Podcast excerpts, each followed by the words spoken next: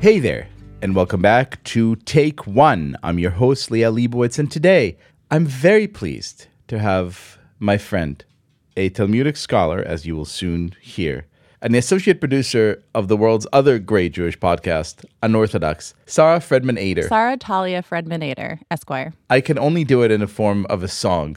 You I know. We, have a little ditty. I don't know if the real song is is out there yet. I don't know if It's the- uh, Sarah Fredman Ader. So you used to study Daf Yomi way back when, way back when in the previous cycle, uh, which ended just a couple of weeks ago. and uh, begun in 2012. began in 2012. Um, I decided to start learning um, uh, Daf Yomi, and I got five years in. Um, and at that time, I was really struggling. I was 50 pages behind. It was really had become a chore. 50 pages behind is like it's like owing money to the mob, right? Yeah, You're like, I'll never, I'll never catch up. I started Daf Yomi when I had no children and one job, and five years in, I had two children, and I I was also in graduate school. I felt like I had a lot of external pressures, and um, I started reading a book uh, by Ilana Kurshan called "If All the Seas Were Ink," which is her memoir of completing Daf Yomi, and I realized. I'm doing this all wrong. This woman loves Daf Yomi. It's providing such a sustenance for her, and for me, it's it's a chore. that was, by the way, the moment to endorse that amazing book. it's Anyone an who- amazing book absolutely. and it made me see that i was not doing it correctly it really affected me and so i actually stopped five years in to the last cycle i figured i might only have two and a half years left but two and a half years of my life is, is quite a lot of time and my mother continued she she actually did the entire uh, seven and a half year cycle and now I'm thinking I have to be realistic. Learning uh, as I did before, which was in the Aramaic in the original page, is not going to work for me right now. I have two children and two jobs, and I'm in a doctorate program. I I need to be realistic, but between this podcast and um, some of the other uh, digital resources that are available and doing it in English, which is what I've committed to now, I'm hoping I'll get seven and a half years in, but we'll see. So your teachers back in day school would not have been amused to know that you've gone over to the English side. I have to tell you, it's actually quite difficult for me. I, I went to Jewish day school my entire life. Uh, in high school, I had a double advanced Gemara every day, and and reading it in English isn't learning it in that world. It's it's really an anathema because you're not building a vocabulary, you're not building skills, um, and so this idea of just reading it for content is something that I've come around to and I'm actually learning I'm teaching myself that it's it's great and it's I'm getting so much out of it but it's it's definitely a a shift for me. And so let's discuss a little bit in, in English, shall we? About about one of uh, one of the sort of most amazing pages I think in, in the tractate Brachot, which is page ten. I'd like to start and read this this really astonishing exchange. With regard to the statement of Rabbi Yehuda, son of Rabbi Shimon ben Pazi, that David did not say hallelujah until he saw the downfall of the wicked, the Gemara relates, there were these hooligans in Rabbi Meir's neighborhood who caused him a great deal of anguish. Rabbi Meir prayed for God to have mercy on them, that they should die. Rabbi Meir's wife, Beruria, said to him, What is your thinking? On what basis do you pray for the death of these hooligans?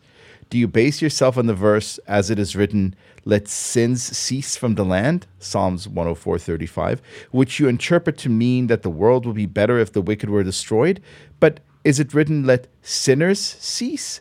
Let sins cease is written. One should pray for an end to their transgressions, not for the demise of the transgressors themselves, which I believe makes this the absolute first appearance of, of the common phrase, don't hate the player, hate the game. haters gonna hate you know So, a couple of days ago um, you were talking about Reish Lakish and how he is going to be everyone's favorite rabbi in the Talmud and I immediately said Liel I disagree Beruria is the best rabbi Beruria in the is Talmud the person. So before we even uh, un- unpack this incredible exchange between Rabbi Meir and his wife, Rabbi Beruria, tell us about this incredible person, Beruria.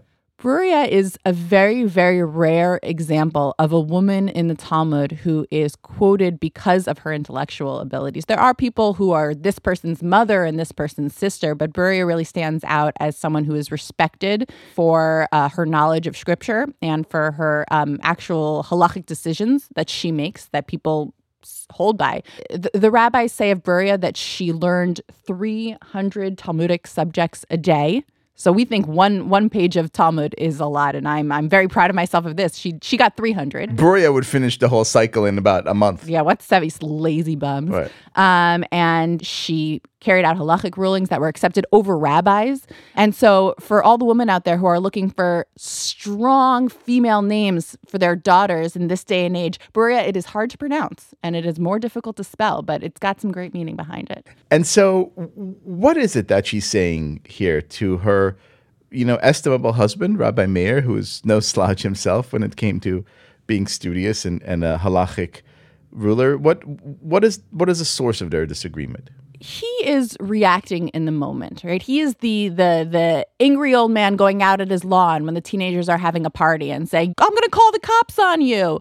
But that's not appropriate for a man of his stature. This is Rabbi Meir, right? This is one of the great great sages of the Talmud, and she's reminding him of that, saying, you don't actually want to be the person. We we have a tradition in Judaism that the words of the sages are heard directly by God. So it's possible if Rabbi Meir says they should die, that God's going to listen to him, and he's in this fantastic position of power. Um, and she's saying, no, no, no, that's not what you want to do. There's no reason to kill these people, to ask God to kill them. Why don't you create more goodness in the world by praying that these hooligans become righteous? Right? Why don't you pray that we add more mitzvot and take away more of the ugliness in the world by saying they should change their behavior? Um, I would assume that Rabbi Meir could be a fantastic influence on them as well, as could Beruria. And she's helping him alter his uh, perception of the situation. So this sounds like a, you know, kind of thoroughly modern uh, exhortation right. uh, on on how we ought to behave, especially in these here divisive times. But the page doesn't leave it there. It goes on to recount um, a really strange kind of like cantankerous relationship uh, between a prophet and a king, Chizkiyahu and Yeshayahu. Um, one of them said, "Well, the other should come visit me because I'm the prophet," and the other said, "No, the other should come visit me because I'm the king." And so none and of them actually, right? None of them actually were together. And so God, in His infinite wisdom, uh, made Chizkiyahu very ill, and then said to Yeshayahu, "Well, now you don't have any choice. Visiting the ill is a mitzvah. Go visit him." So Yeshayahu comes, uh, and they have a whole discussion on the quality of mercy this year. And I want to read to you one of the really incredible things that Chizkiyahu says. Chizkiyahu continued, I have received a tradition from the house of my father's father, King David, the founding father of the dynasty of kings of Judea. I'll read this first in Hebrew and then in English because it's just so beautiful. אפילו חרב חדה מונחת על צווארו של אדם, אל ימנע עצמו מן הרחמים.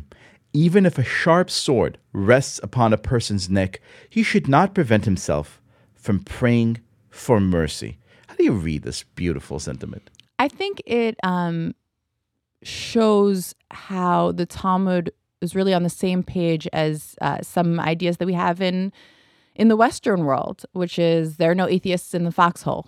There, people can claim that they don't believe in God or that everything everything is there in their own hand that there's no divine intervention um, and yet when you're in a moment where you really need mercy where you can't control the situation those are the moments when very often people do turn to god and ask for some help um, I, I think it's saying something that's very true I love that. And and I also like how the two sentiments connect together. You know, Justice Beruria reminded Meir that it is always advisable uh, to consult the quality of mercy before wishing someone to die.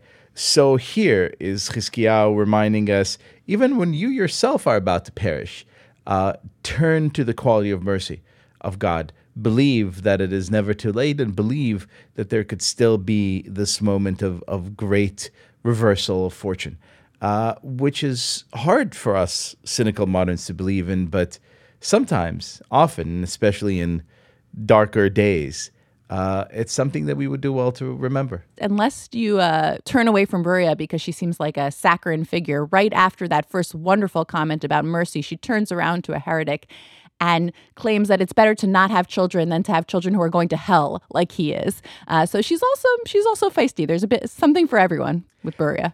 As per always in the Talmud. Sarah Fredman Ader, thank you so much for joining me.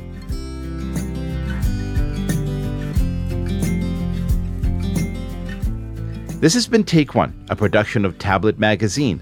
If you enjoyed this show, please go rate and review us on iTunes or whatever platform you're listening to this podcast on. Each week, we'll be releasing new episodes Monday through Friday, covering the entire weekly section of Reading Daf Yomi.